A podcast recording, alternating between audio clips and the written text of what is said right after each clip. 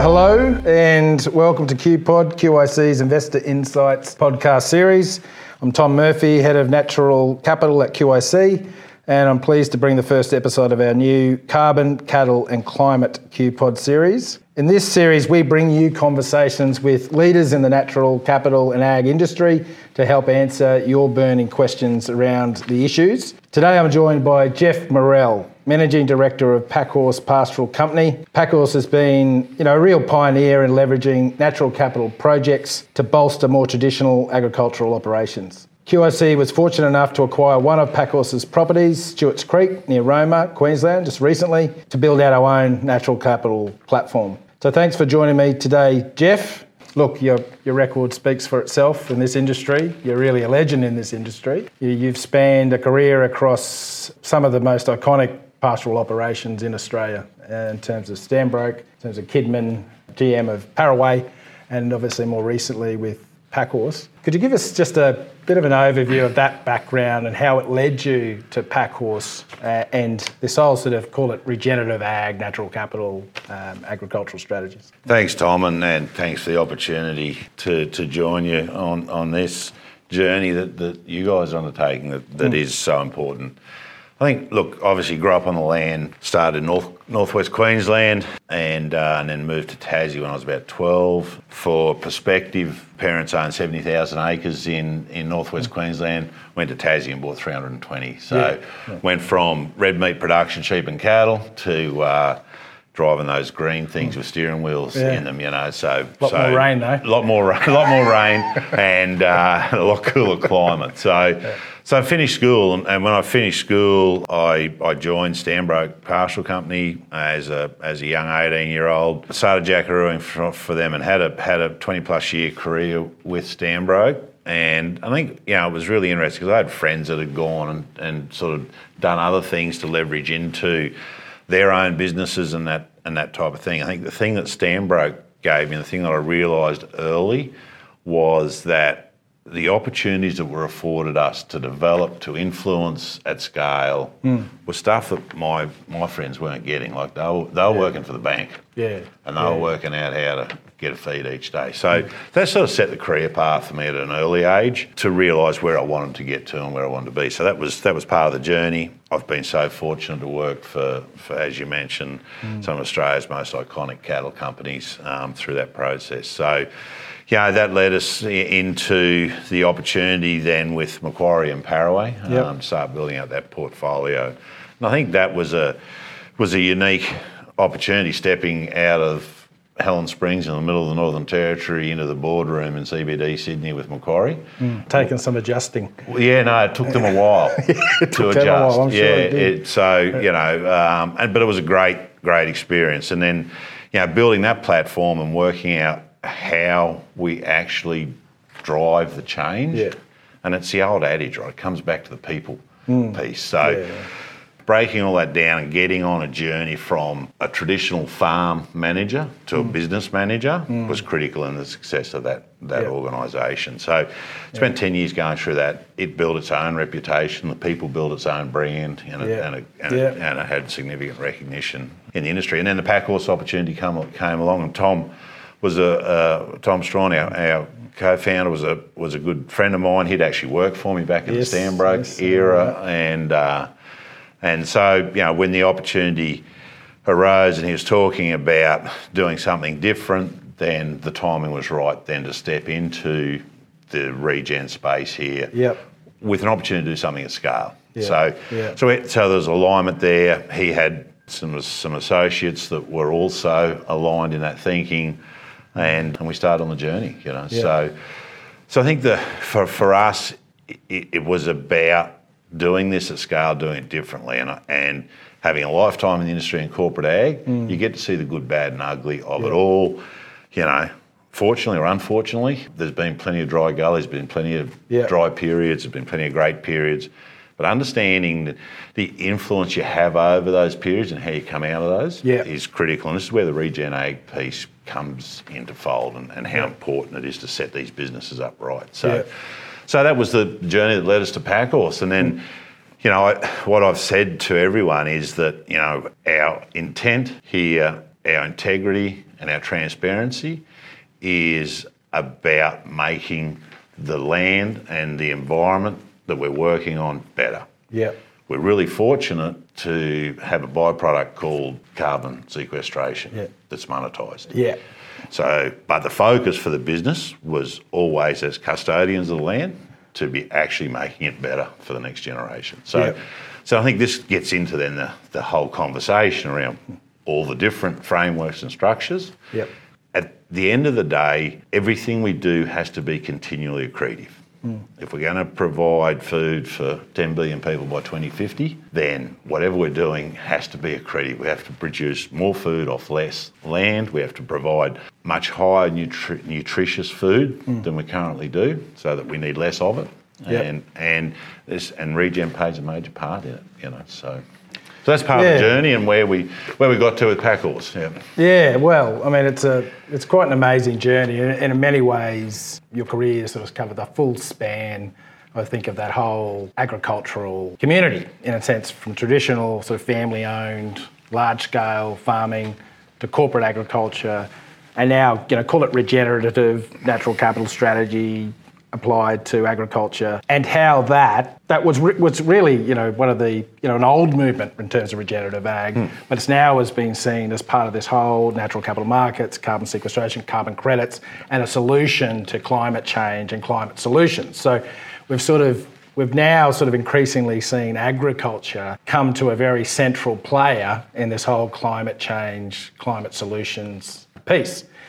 And, and I'm interested in your thoughts on why agriculture is central to that climate solution. So yeah, it's a great question. Uh, As a as a bushy and, and having experience through all that, we like to keep things simple, right? So, so it for me, it's basic, right? Soil health equals earth health. When you have a look at what percentage of the earth agriculture is conducted over, then there's a huge responsibility here for the custodians of that country to be focused on soil health. Because if we focus on that, get that right, then the earth health improves, and that's the bit that's going to impact impact climate change, right? So there's is there a right or wrong way? There's definitely wrong ways to do it, and uh, you know through my career, I've been fortunate enough to experience some of those. I think it, the, one of the difficulties we've got is define it, you know. And, and one of the things that we, when we started Packhorse, when we started looking for was the regen scorecard,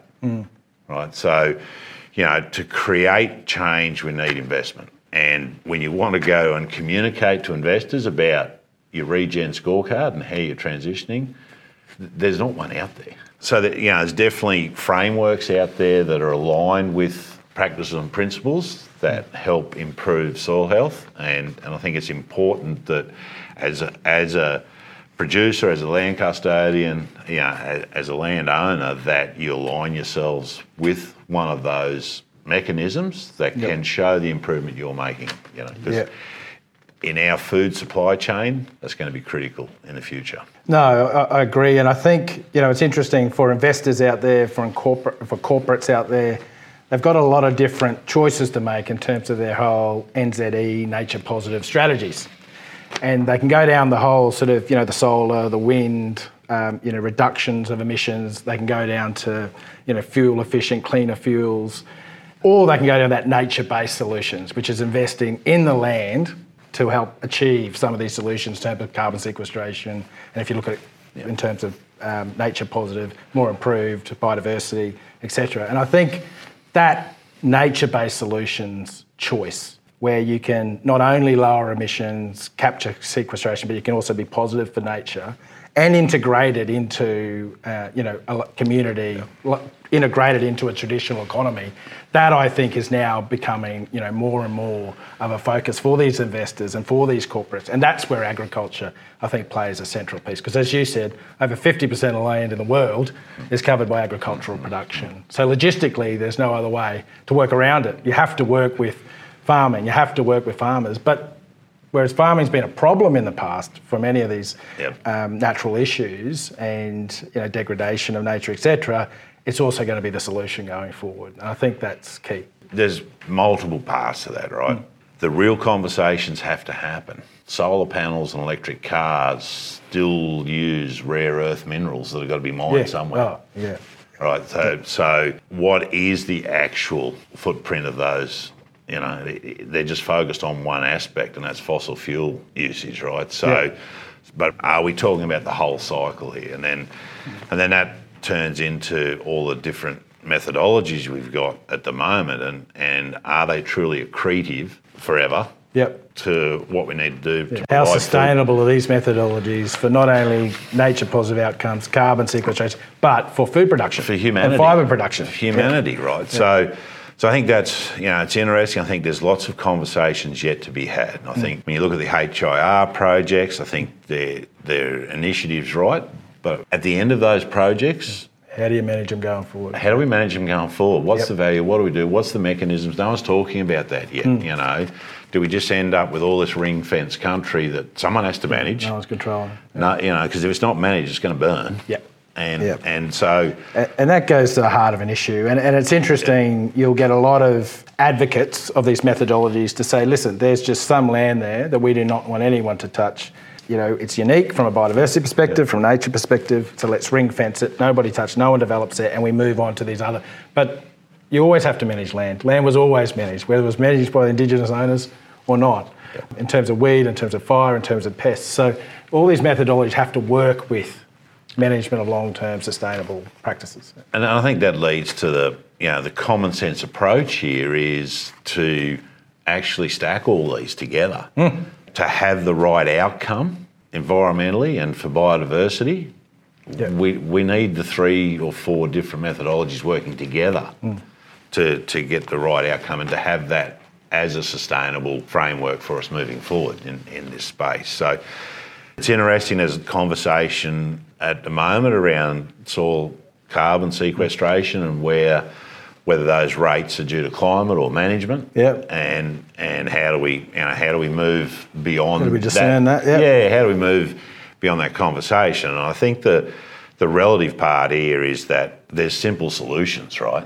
We don't have to get to a position where we're actually arguing over the pure science of it. It's Mm. just, for example, in a soil carbon project like you got at Stewart's Creek, it's pretty easy just to fence off a piece of land there that's, that doesn't have to be really big, but just have a look at what the climate does to that piece of Mm. Yes, land over yes, 10 years yes. versus Have your a, management Have a control. have a control, there, and it's and it's and then we've got a path forward. And Yeah. and the issue we got is that all these things take time. Yeah.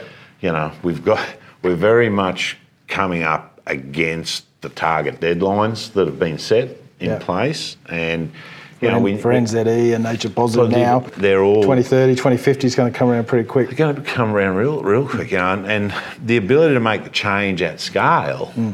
takes time, you know, and you don't.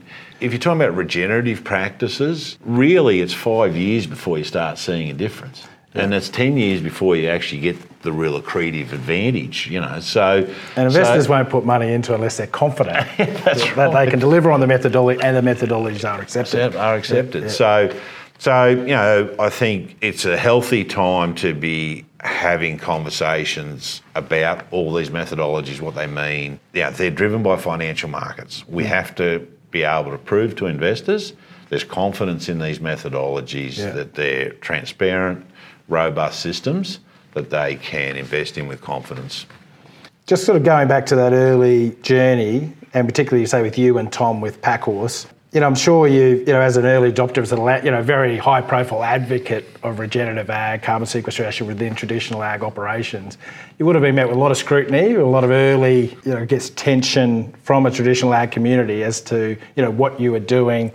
Respected members of the agricultural community pushing into what they many would see as very innovative, untested areas. How did, what were the sort of learnings that you took away from that? You know, how to integrate with the traditional ag community, how to educate, inform, and move forward.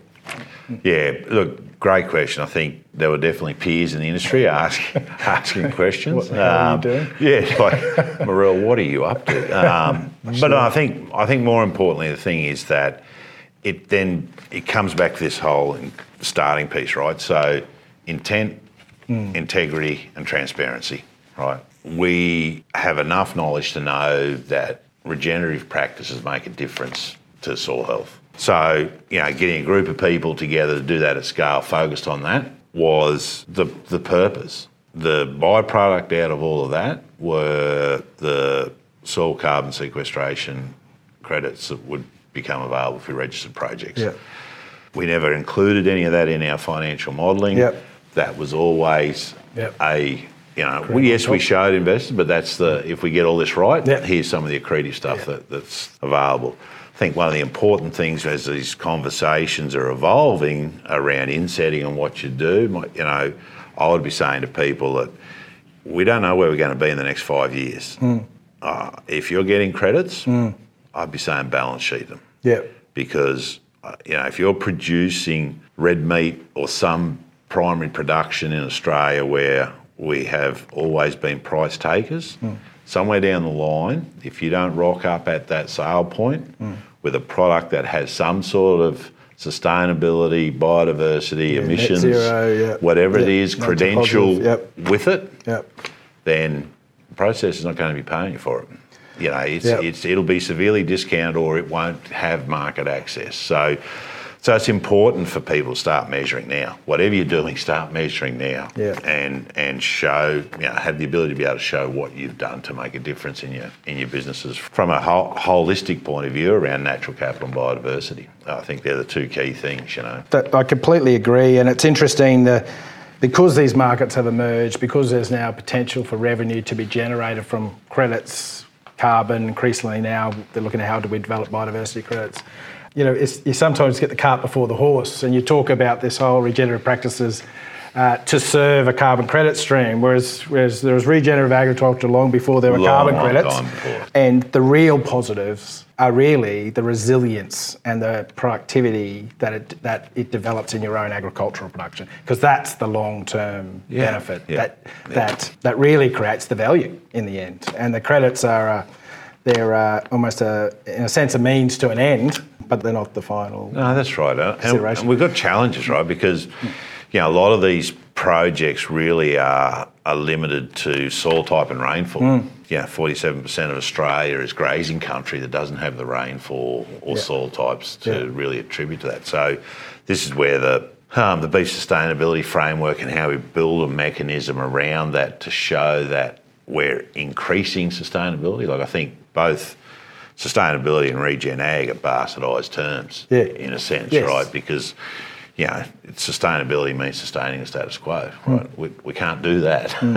Yeah. we have to increase sustainability, Yeah. and how do you show that? And and that starts with measuring. Hmm. You know, I think you've got to start with, with an understanding of where your baseline is at in the business. We don't have all the data yet, but as this market evolves and as everything emerges, we're going to get the data to be able to say what's achievable here. You know, so Yeah. if you're in Central Australia on 200 mil of rainfall and you want to increase sustainability, hmm. you know, where are the benchmarks here to say what's achievable, what can be done, Yeah. you know, that sort of thing. So we, we've got a lot of work to do yet. And I think that, you know, the speed of which we can move as a government is critical, right? Hmm. Because the financial mechanisms and marketplace are going to drive the demand. Hmm. We've already got the safeguard mechanism in place. Yeah.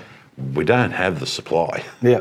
Yeah. Right, so That's right. The the immediate supply takes time. supply takes time. You hmm. know, this is the challenge with it all, right? And so the bit that I'm always wary about is forward selling a supply that you don't have that is so critical to climate outcomes Yeah. and management. And you know, that's the that's the challenge we're going to have moving forward about how we make this system robust and and uh, you know get, get confidence in it so Yeah. investors can come in here knowing Yeah. they're going to get the right outcome. Geoff, you know, it's interesting. You, you, you talk around you know, the need for rigor and transparency uh, within the framework, within the methodologies. Um, you know, where that can be, uh, you know, a government-backed, government-audited uh, framework, even better for investors, and the importance of data for investors. So, you know, and I see this this whole movement at the moment towards trying to improve that data, refine that data, not just with carbon measurement, but now increasingly with biodiversity. You know, how do you unitise biodiversity? Um, it's easier to have a unit of carbon than it is to have a unit of, of, of biodiversity improvement. And my view is, and I'm sure yours is as well, we'll get there, uh, just as we did with carbon. However, you know, it's interesting on what investors want because when we talk about natural capital and agriculture, and you look at the, the thematic and the history of institutional investment in agriculture and now natural capital, you know, the trend has always been within investment in ag, particularly by the North Americans, uh, the Europeans, and, and the Asians, less so in Australia, which is interesting,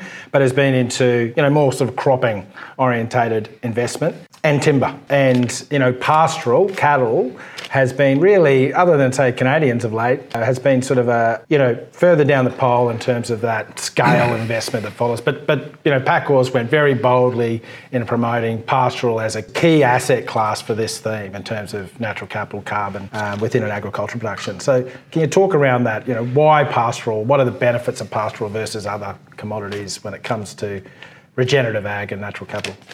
Yeah, I, th- I think it's scalability, right? Mm. So par- pastoral gives you that straight away. You know, the traditional investments into to timber and cropping, it, it's you can see it, mm. right? Like yeah. it's sitting above the ground. Yeah. Right. Carbon's under there that no one can see. So be able to give people confidence that, that what they've invested in is growing. Mm. It's real. pretty easy. It's pretty real. yeah. It's pretty easy to show, right? Yeah. Like, you know, here's the bed paddock, here's the crop, here's the plantation, here it is at five yep. years of age. So, so very visible mm. and and gives people confidence that it's it's growing. You know, with pastoral and and and the issues we've got there with soil carbon is that mm. you can't see it, mm. right? So you're relying on the government framework and, and audit process yeah. to credit the yes, producer. The rigor around the rigor the around that. Yeah. So that's that's the first one. The second one is then you know the biodiversity piece, right? So at Stewart's Creek, we baseline the biodiversity there because we believe that's where mm. markets are going to lead us, mm. right? And and that it's expensive. We've got to find ways that we can do that more cost effectively because we're not going to get uptake mm. with it at, at mm. the current cost yep. levels it's at. Yep. But for us, it was that it came back to that piece of, of integrity and transparency, right? Mm. So, you know, if we're if we're saying that we're here to make a difference at scale and we want to influence biodiversity, how do you how do you show that? Mm. Measure it, mm. right? So, yeah.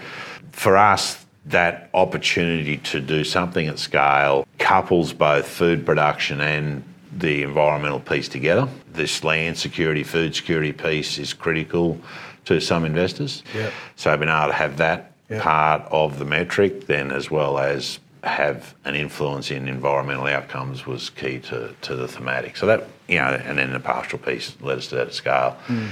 You know, I was quite often asked, would we entertain other red meats in that process, yeah. as in goats and sheep? Definitely, you know, Definitely, I think yeah. it's part of that whole picture that, that fits together, you know. So for us, the, the, conversations we had around it were about what part of the portfolio would be able to access soil carbon ACCUs, yep. What part would be able to, at some point in the future, access biodiversity and sustainability credentials, yep. and building that portfolio out to be balanced and, and, and, and at scale. So. Yeah, I agree. I think what, what pastoral offers, as you say, is scale, you know, enormous amount of land covered by private pastoral properties, enormous amount of biodiversity within that, and a management of that biodiversity. You know, it was interesting on the NAPCO properties with Australian Wildlife Conservancy. It was a partnership between NAPCO and uh, AWC, and you know they were looking at uh, bilby populations, particularly within that Channel Country properties, and you know they started to make the observation that bilbies were thriving in where the cattle were being managed. And you know, so much of that had to do with the fact because the land was being managed, because pest and weed and uh, and fire. So there was this really integration between you know that ag productivity from a pastoral perspective and and biodiversity improvement. And I think that management piece is going to be critical in the biodiversity methodologies that start to rise. That's right. Uh, it's critical, right? And I, I was uh, fortunate enough to be yeah, with with mm. Stanbroke when they took Diamond Diamantina National Park yeah. for the bilbies, right? Yeah, yeah. So what happened when they took all the cattle out of the national yeah. park? The bilbies shifted where all the cattle were. Yeah. Right. Yeah. So there's co-inhabitants pieces that we've yes. got to recognise and understand how important they are mm. in, in, all of it. And I think the the management of that landscape in those grazing environments has to be done with animals. Yes. Right. It's too costly to do it mechanically. There's not a return on it. There's, you know. So educating people to understand that, and then how you execute on that and show the incremental gains that you're making along the way is going to be critical to the success of that broader part. That's right. And I think, you know, with the opposition would point to obviously, you know, different parts of land clearing and SEPTA, but that's now a lot more controlled than it used to be. Uh, but also the whole methane production piece of cattle. But, you know, the methane reduction technology that's now starting to develop in terms of feed supplements, etc., whether it's asparagopsis or whether it's synthetic feed, uh, you know, is progressing very fast. And I, you know, in our view, that will be, uh, the technology's there. It's how do you distribute it across your your herd. To your point, you know, it's very difficult to achieve large scale biodiversity impacts without integrating it within agricultural production. Yeah, that's it. I think, you know, I have some concerns around modifiers. Mm.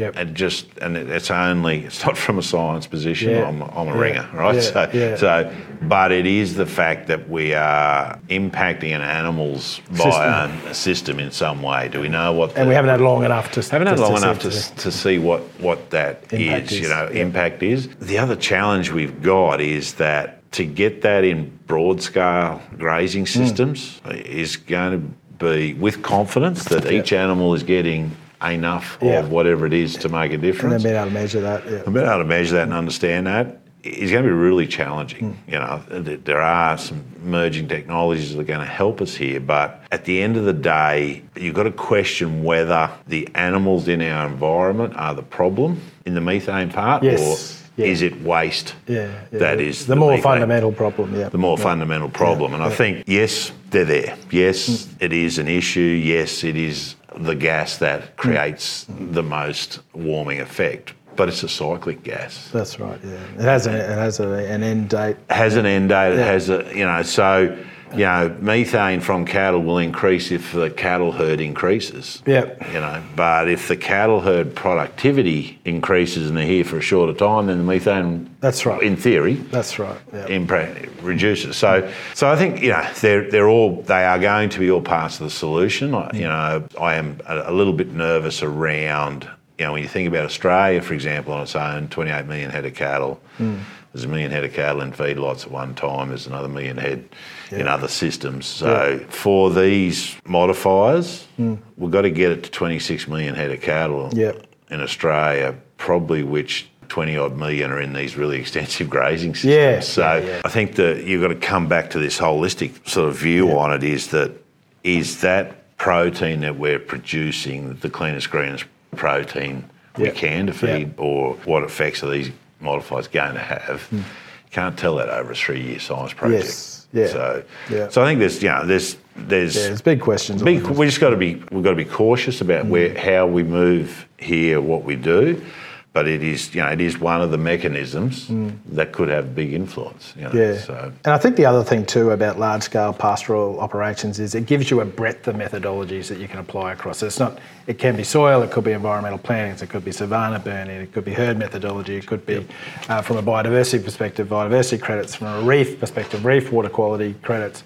So there's a there's a breadth of natural, call it natural capital markets that can be applied to pastoral. Whereas if you've just got a solid, you know, monocultured cropping operation, Yep. there's only really a couple of Yep. um, methodologies that could be applied. So and that, and that's what makes the ag space when you talk about grazing at scale such a critical point for investors. Like the, the opportunity to influence at scale here is so much greater than in a little forestry block That's right. sitting down here. You know? Yeah. So, so I think that you know we've still got work to do around the frameworks and mechanisms to create investor confidence here. Um, do. and, and, and it's important that the conversations that are happening in the media are looking for solutions. yes, You know, so it's these are emerging markets. They're going to mature. They're going to get more data. They'll become more robust as we move forward. But they're not going to move forward without investment. Yeah, that's right. And I think it's interesting some of the, and I would call it welcome scrutiny and rigour that's been applied to these methodologies has to happen because with every emerging market in any industry, that's what happens. It matures, it refines, the regulations and frameworks change over time. I think what's interesting is some of what would be seen as negative news flow around certain methodologies in terms of carbon has actually been from some of the real pioneers hmm. in these methodologies.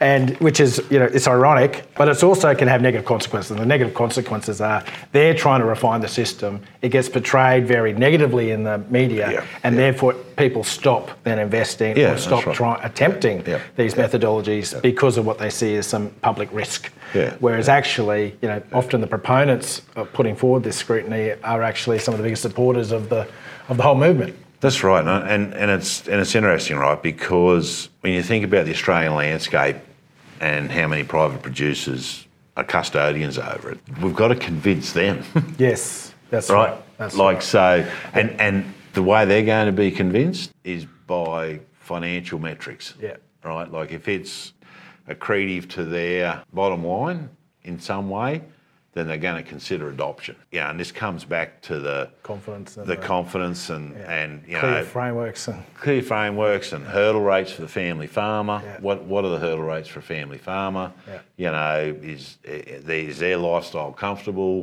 Hmm. Do they need to shift? Do they need to change? You know, I've got lots of friends that are, you know, multi generational farmers that will hand on heart say that they've been sustainable Mm. for that generational period. Yeah. You know, they're still here and they're still operating. So we've got to be able to provide catalysts for change that focuses on that part of the market that we need to change. Yes. You know, Yeah. and, and that's going to be driven by financial institutions. You know, so. Yeah. Oh, that's great, Geoff. Well, thank you for the conversation. Been a pleasure. We could go on forever. Look, to our listeners, if you're interested in learning more, I encourage you to tune in to other episodes in our Cattle, Carbon and Climate QPod series available on QIC.com. I'm Tom Murphy and you're listening to QPod. Thanks for tuning in.